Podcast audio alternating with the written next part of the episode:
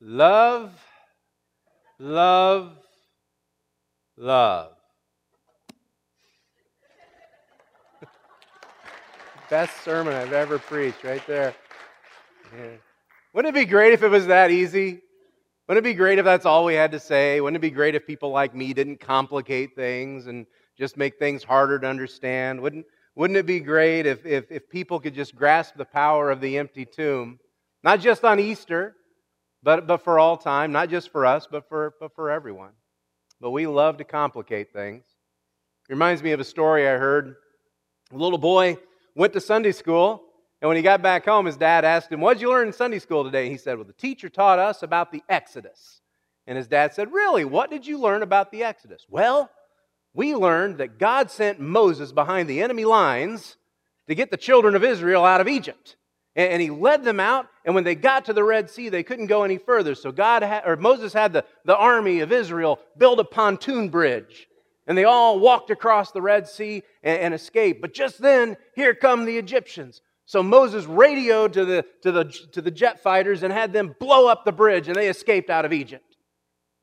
His dad said, Is that, is that really the way the teacher taught you? And the little boy said, Nah, but if I told you the way she did, you'd never believe it. That's, that's what we do, though. We complicate things. And when we complicate things, we take away faith. And in trying to make things more understandable and more accessible, too often what we end up leaving out is, is the power of God. And so we're left feeling like we don't get it. Like maybe we're just not smart enough or we don't have enough faith. We're not trying hard enough. And that's true when we complicate stories like the resurrection and, and stories like the Exodus. But where it really hurts is when we complicate the story of God's love. I really think that, that it should be our goal to make the love of God as simple to understand as possible.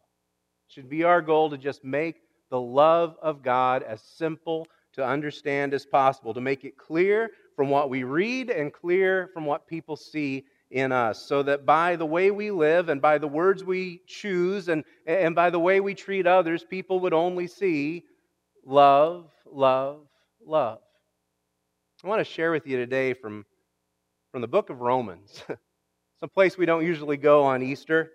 Romans chapter 8, beginning in verse 24. If you want to follow along in those blue Bibles in the pews, it's page 944. If you've got your smartphone with you and you want to follow along on the YouVersion app, we've got the notes all up on the YouVersion app if you check for events in Kansas, Illinois.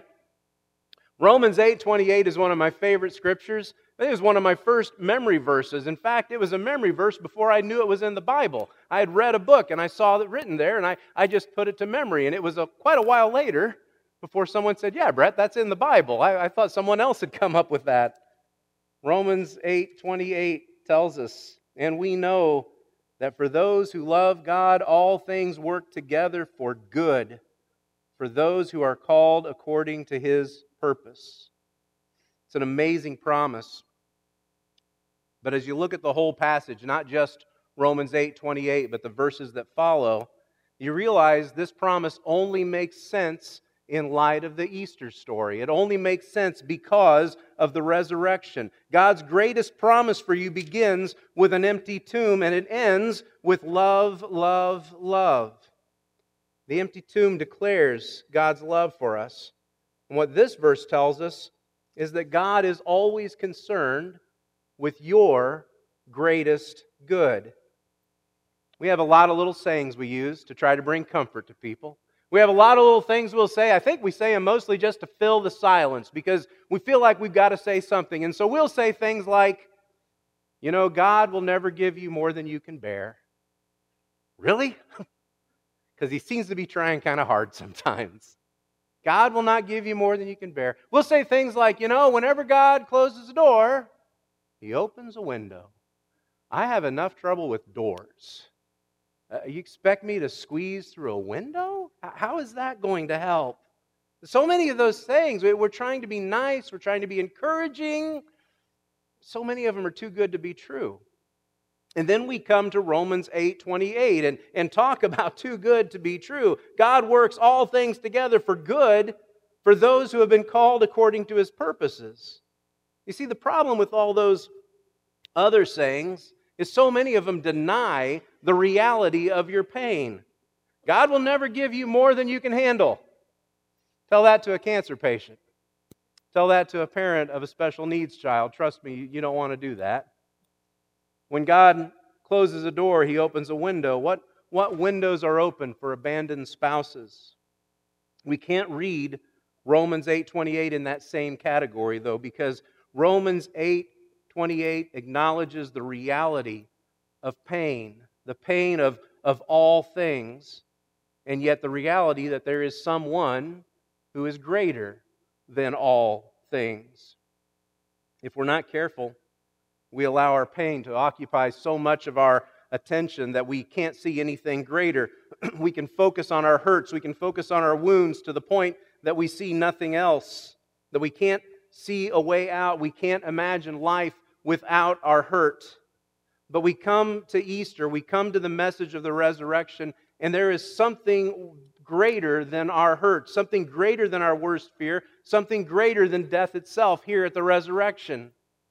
We've been looking through Paul's letter to the Ephesians this year at Kansas Christian Church. And, and back in Ephesians chapter 2, verse, verses 4 and 5, Paul writes God, being rich in mercy, because of the great love with which he loved us, even when we were dead in our trespasses, he made us alive together with Christ. Alive together with Christ. That's us. That's us today and forever. And that's what he's saying not only in Romans 8 28, but in, in the verses that follow. If you look at verses 29 and 30, Paul, uh, Paul goes on and writes, For those whom God foreknew, he also predestined to be conformed to the image of his Son, in order that he might be the firstborn among many brothers. And those whom he predestined, he also called, and those whom he called, he also justified, and those whom he justified, he also glorified. I got to tell you, there's a lot of big words in there. And there's a lot of debate about what those big words mean. Don't get me started on what predestined means here. And so, and again, some, it's something we love to, to complicate. And so let me dumb it down for me, and, and maybe, maybe you can catch a little bit of it too. God has has always been working for your good. God has always been working for you, your good. Before you were born, God was working for your good. He had destined you for good. When He called you to follow Him, He called you for your good. When He, when he saved you, He saved you for your good. And, and one day, when the pain is gone, He will change you, He will glorify you for your good. It's a reminder that God is consistently looking out for your greatest good. And it goes hand in hand with what Paul says next, and that is that God, God is always acting on your behalf. It's a statement that seems to emphasize our understanding of God working for our good. There's an amazing statement of, of confidence and an amazing statement of comfort in verse 31. Paul writes, What then shall we say of these things? If God is for us, who can be against us? If God is for us, who can be against us? We have become a nation of fors and againsts. We have become divided by our fors and by our against. We have become divided by our opinions. There are people who are for gun control. There are people who are against abortion. There are people who are for marriage equality. There are people who are against tax increases. And we bristle, we bristle when we encounter someone who is for something we're against, or when someone is against something that we are for. But the glory in this passage is it's not a matter of God's opinions or God's preferences. It's not that God that's not that God has an opinion for you or against you. When we read, if God is for us, we read that God is acting on your behalf. God is acting on your behalf. He is so for you that he can't do anything against you, to the point that he gave up his own son for you. He's, he goes on in verse 32 and he writes, he who did not spare his own son, but gave him up for us all, how will he not also with him graciously give us all things? And even greater, he, he will not allow anyone, anything, to stand in your way. Paul goes on in verses 34 and 35 Who shall bring any charge against God's elect? It is God who justifies. Who is to condemn? Christ Jesus is the one who died, more than that, who was raised, who is at the right hand of God, and who indeed is interceding for us. You know, we ought to let the question haunt us just a little bit. If God is for us, who can be against us?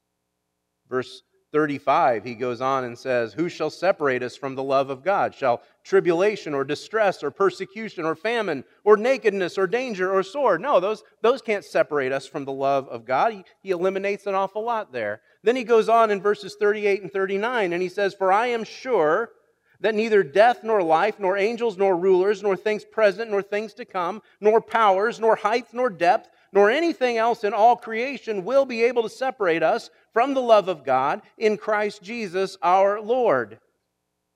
So, what's left? If God is for us, who can be against us? I think something is left. And I'll tell you what's, what's left you and me. We're left. Who can be against you? You can be against you. You can be against you. Uh, when you don't understand what God has promised you, when you don't understand the good that He is working for you, when you choose to just lay down and die rather than fight for the life that He has bought you, you are against you. What, will it take for us to acknowledge that we are our own worst enemies? That, that we are our own worst enemies. We fill our lives with things, we fill our lives with our accomplishments, and, and maybe we get a moment or two of happiness. But in those moments when everything is quiet, we realize that we are still just empty and that in and of ourselves, there is nothing that can save us. There is nothing within ourselves that can give us real hope or real joy. We are empty. And that's our problem. But our hope also comes from something that's empty. The tomb is empty. And He lives and He can live within your heart. That's, that's our message. That's our hope. In a world of, of empty promises, in a world of empty lives, Christ's victory over death brings you victory in your life. Paul's already promised us here in Romans 8 that God is working for our good. And he's already asked us the question if, if God, who is working for your good, if God is for us, then who can be against us? And just in case we haven't figured it out by now, he goes on and tells us in verse 37 in, in all these things, we are more than conquerors through him who loved us. And that's when he lists death or life, angels or demons, the present, the unknown future. All these things, all these things can frighten us, all these things can intimidate us, but can they conquer us? No, they can't. So, can anything conquer us? No.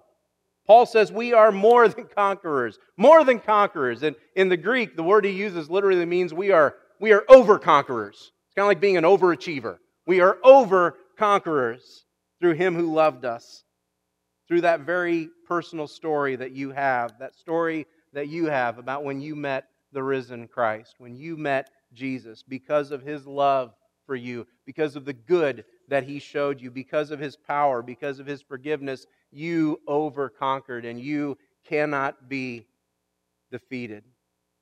There is so much that we can look at as defeat in our lives. There's so much that looks like defeat in our lives, in our community, in our world. I think about the people in this room, the people who make up the, the this body of Christ, this church here, and, and the church in our, in our community.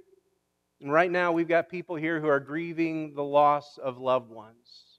We have people who are grieving the loss of, of parents, the loss of spouses, the losses of brothers and sisters. And that can look like defeat. But is it defeat? No, because Paul says neither death nor life can separate us from the love of God. We have people dealing with difficult health diagnoses, with, with cancer and, and with other illnesses. And people with some difficult choices ahead of them. Is that defeat? No, because Paul says, because tribulation and distress cannot separate us from the love of Christ.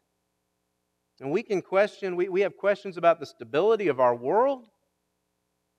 We have questions about the, the, the stability of our economy, the, the stability of our community, the stability of our jobs. Can any of those things conquer us? No, because uh, Christ has conquered things that are present and things that are to come. What about divorce? What about depression? What about addiction? No, in all these things, we over conquer because God is for you and nothing can stand against him because you, in him, you are more than a conqueror. Next week, we pick back up in Ephesians chapter 3.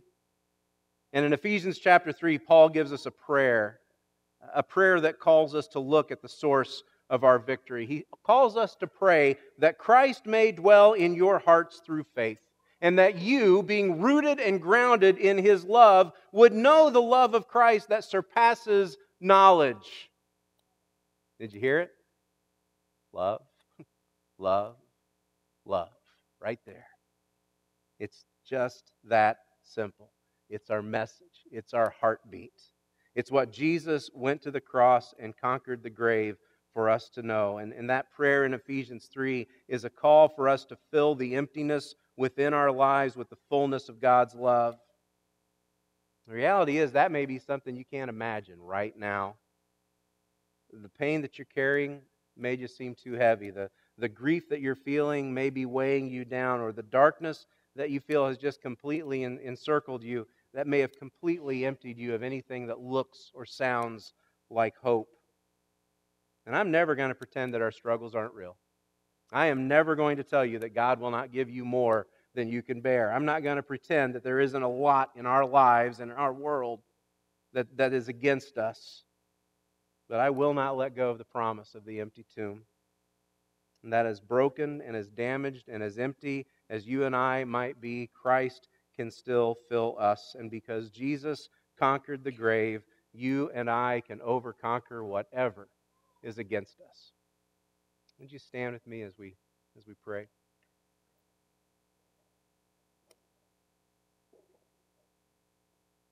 Father, it is Easter.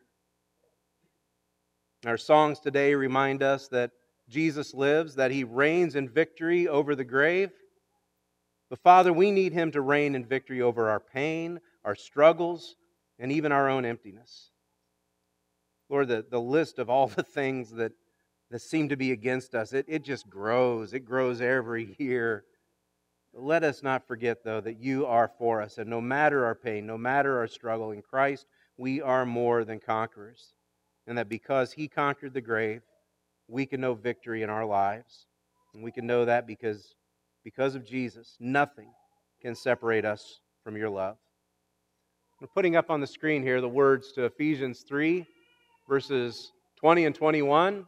And this is the, the end of Paul's prayer there in Ephesians 3. Would you pray this with me as we close? Now, to him who is able to do far more abundantly than all that we ask or think, according to the power at work within us, to him be glory in the church and in Christ Jesus throughout all generations, forever and ever. Amen. Amen. Go in peace.